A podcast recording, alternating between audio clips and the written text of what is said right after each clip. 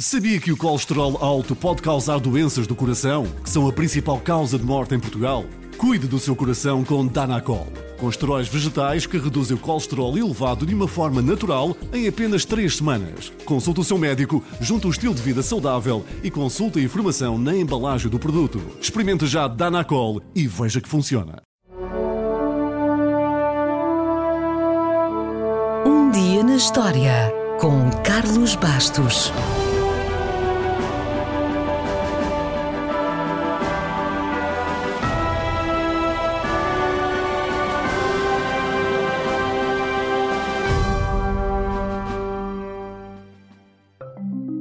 A 17 de fevereiro de 1863, um grupo de cidadãos fundou em Genebra um Comitê Internacional de Ajuda aos Feridos, que mais tarde ficou conhecido como o Comitê Internacional da Cruz Vermelha.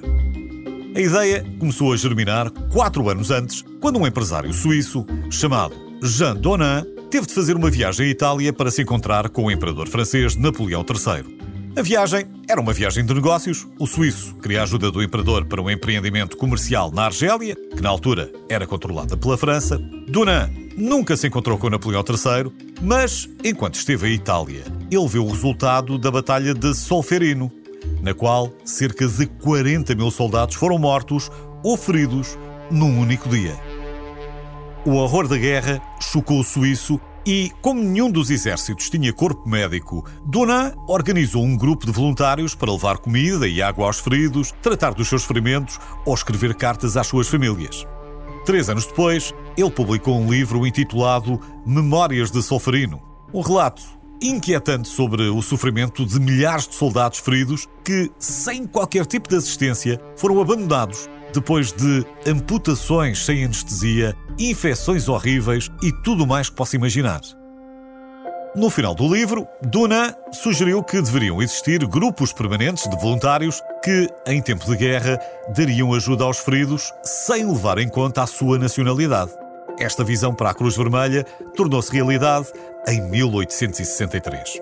Curiosamente, apesar de Donan ter elogiado Florence Nightingale por ela ter criado a enfermagem moderna na Guerra da Crimeia, 10 anos antes, ela achava que uma organização como a Cruz Vermelha não era grande ideia, porque iria fazer com que o governo de cada país ficasse isento de responsabilidades.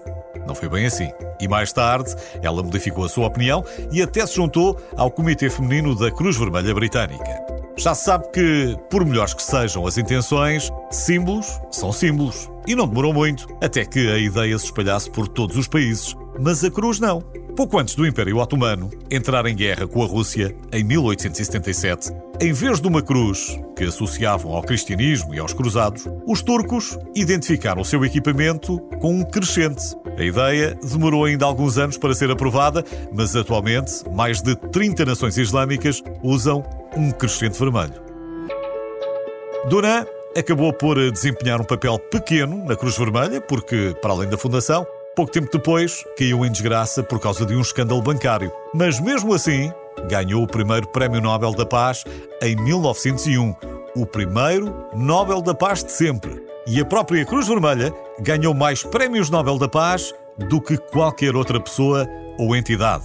Aliás, apenas 2 organizações têm mais do que o Nobel da Paz.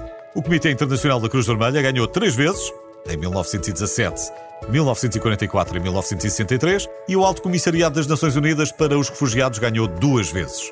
Independentemente dos prémios, hoje a Cruz Vermelha é reconhecida como uma organização humanitária, independente e neutra, que se esforça por proporcionar proteção e assistência às vítimas de guerra e de outras situações de violência ou de calamidade.